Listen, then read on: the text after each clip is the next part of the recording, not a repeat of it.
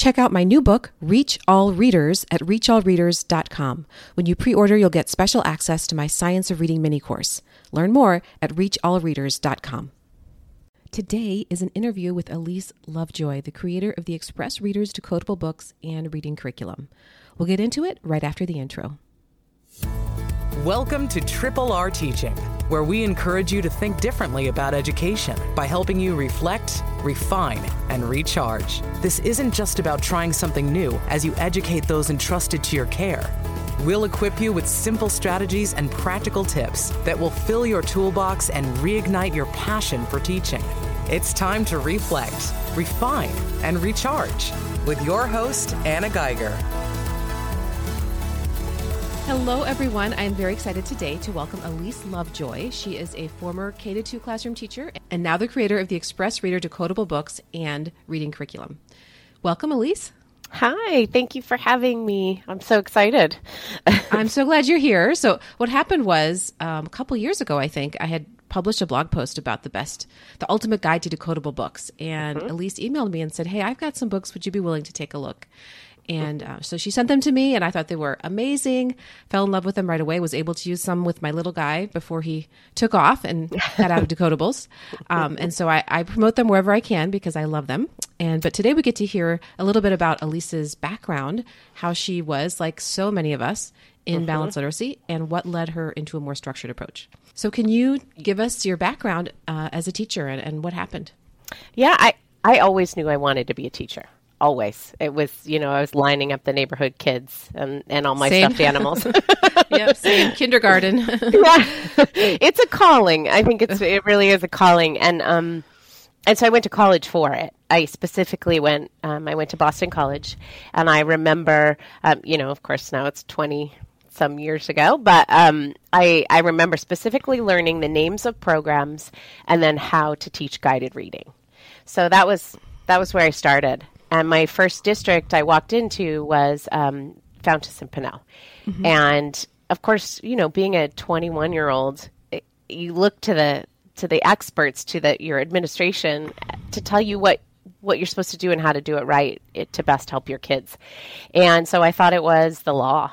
I thought mm-hmm. that was this is how we did it, and I threw myself into it. And and the idea behind it was incredible. You know, let's I made all these reading spaces. I had beanbags in my class. Yes. Kids were just supposed to love books. And I think I was shocked when they didn't, or when um, there were so many behaviors in the class around reading time. And I thought, well, well, I love reading, you know, mm-hmm. um, and I struggled with it. And, and that's a whole nother story, but, um, but I eventually loved reading and, um, I was confused. I was really confused. And I went to a school. I was teaching in Boston, and I went to a, a charter public school, and one of the teachers there was um, the son of a well known I don't want to say too much, but he was the son okay. of a well known um, foundational skills program.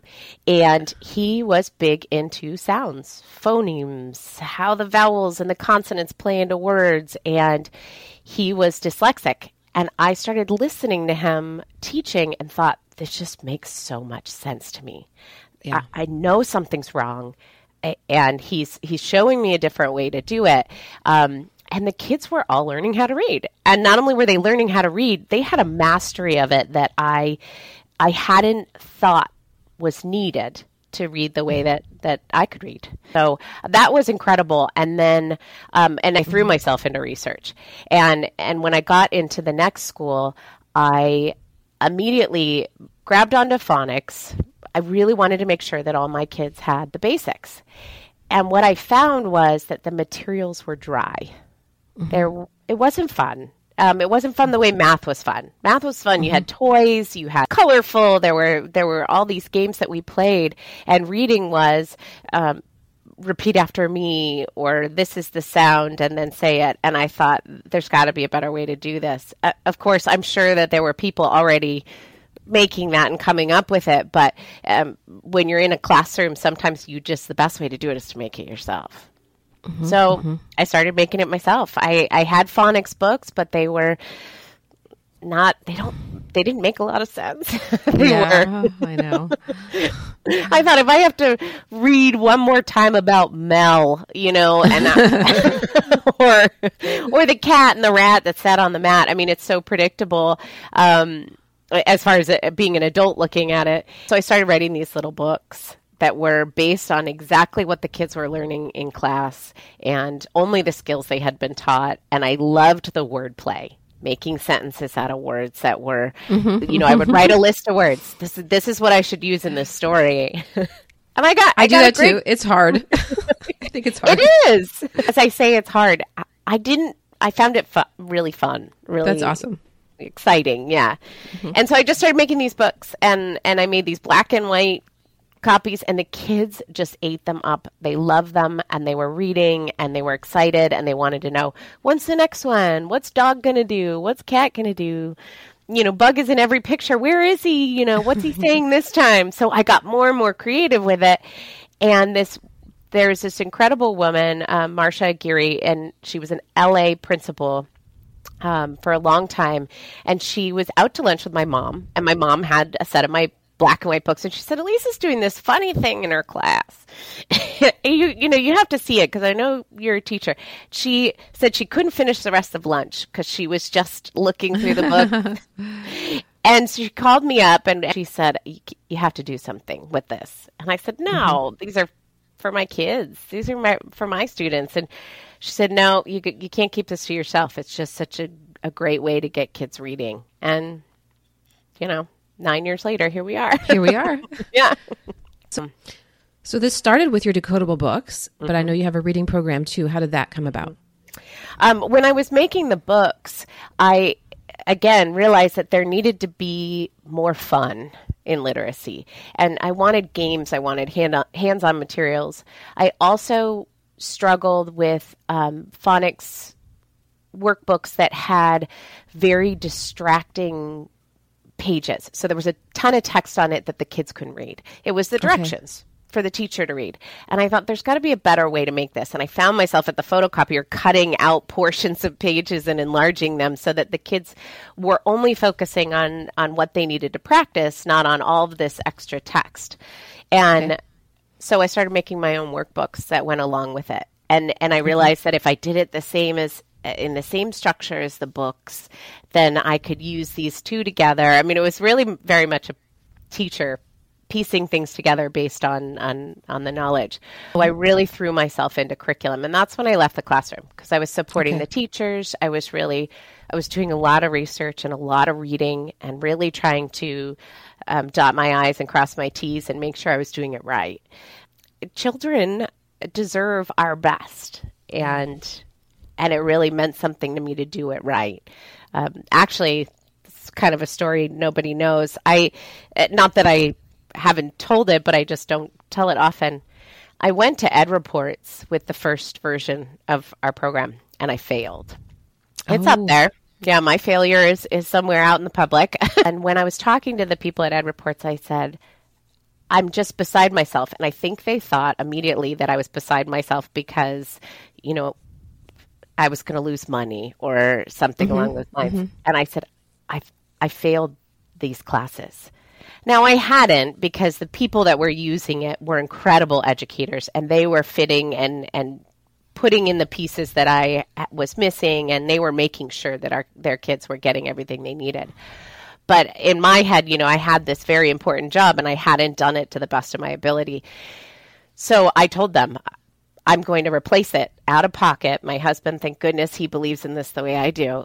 Out of pocket from our family's money, we I rewrote it and I gave it to every school that had bought it.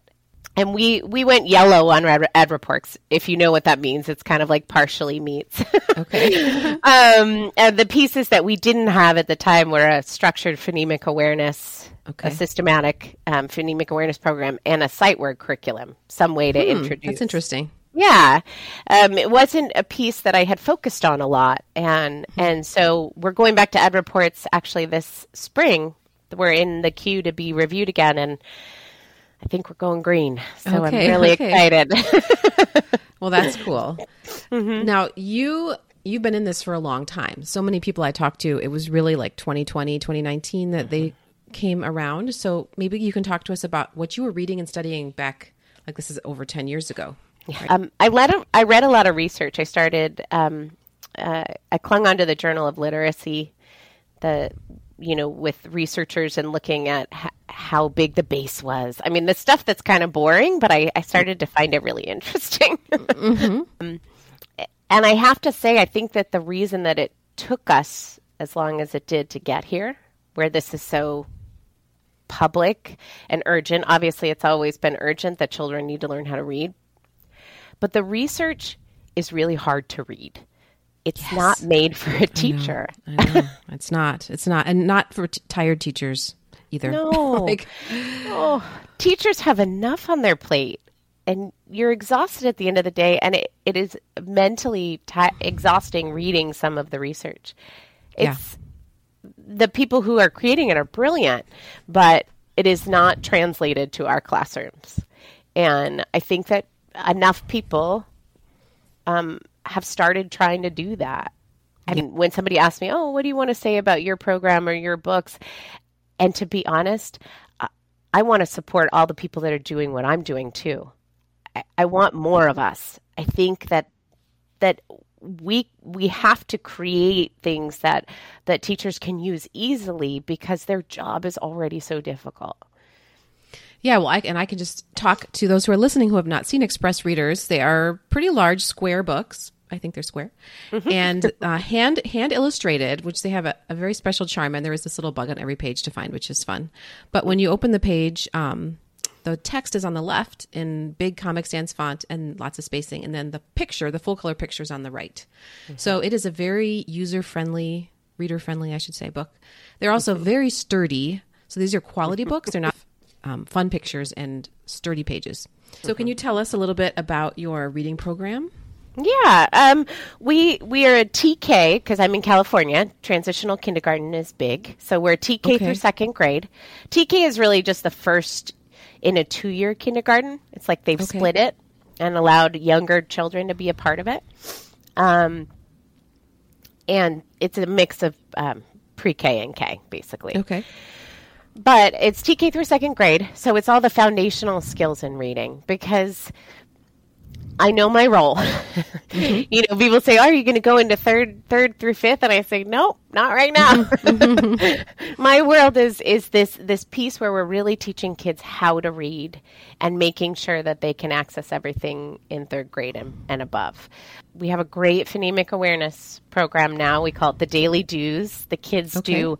They're jumping, they're dancing, they're cutting, they're doing all kinds of imagination in order to do it. Um, ours has a visual a visual piece to it, and I know that the research that has come out that has said, you know, we really should be tying phonics to it early on. And to be honest, I did that before I had read anything about that because in in a rational sense, especially out here in California, when we've got so many um, English as a second language, the more times we can connect that and show it, um, I think that the better chance kids have of making that connection. And why not show it? You just don't require them to know it yet. Um, and so we have a visual piece that goes with ours. And we also use a lot of pictures because, again, English is a second language. Why not be hearing words and seeing a picture of it so you, mm-hmm. You know, can uh, acquire more vocabulary? So that's been really fun. I actually went out to New York a little while ago and got to see the daily do's, the teachers doing the daily oh, do's. Yeah. and it was really exciting. And I, I heard from a professor at NYU, she said, Oh, this is the daily do. She said, Yeah, my, my student teachers talk about it all the time. Oh, that's so great. so great. yeah, we cover all the foundational skills in reading. So basically, you're how to teach reading, how to comprehend what you're reading, because I think okay. that that immediately ties in um, it shouldn't just be this disconnect between phonics and the process. Um, mm-hmm. But it did center around our books. It started with that. It started yeah. with uh, kids being able to access the meaning behind why why are we reading? Why are we doing this work? mm-hmm. Let's have something so, funny at the end of it. so, what's next for Express Reader? Oh well, um, well, first it'll be the ed reports. Our a family based, uh, kind of homegrown um, company. And so, as I, I've told my my family and those close to me, I really want to do this right. I want to go slow, so I'm not looking to, you know, make this monster of a, a company. I want to make sure that teachers are always involved and always on on staff and uh, having um, more voices be heard. And we need to make sure that we're reading all of the research before we develop things. And so I don't want to rush things out. Hopefully, the next thing for us is is to write more decodables, to Yeah. you know be be a supportive and um, quality company and resource for teachers to go to. Well, I hope that uh, more people will check you out after lifting, listening to this episode. uh, um, I will definitely link to that in the show notes. And anything else you want to share before we end? No, I just I want to. I would really like for teachers to know how important decodable books, mine or anyone else's, you know, how important that is for a child to see their success and to use what they're learning in real time. It's just it's so important, and I, I'm so appreciative that you gave me the chance to talk about it. Well, thank you so much. Thank you so much for listening. To get links to check out Elise's books, including free samples and free printable books, go ahead and head to the show notes, themeasuredmom.com forward slash episode 104. Talk to you next time. That's all for this episode of Triple R Teaching. For more educational resources, visit Anna at her home base, themeasuredmom.com, and join our teaching community. We look forward to helping you reflect, refine, and recharge on the next episode of Triple R Teaching.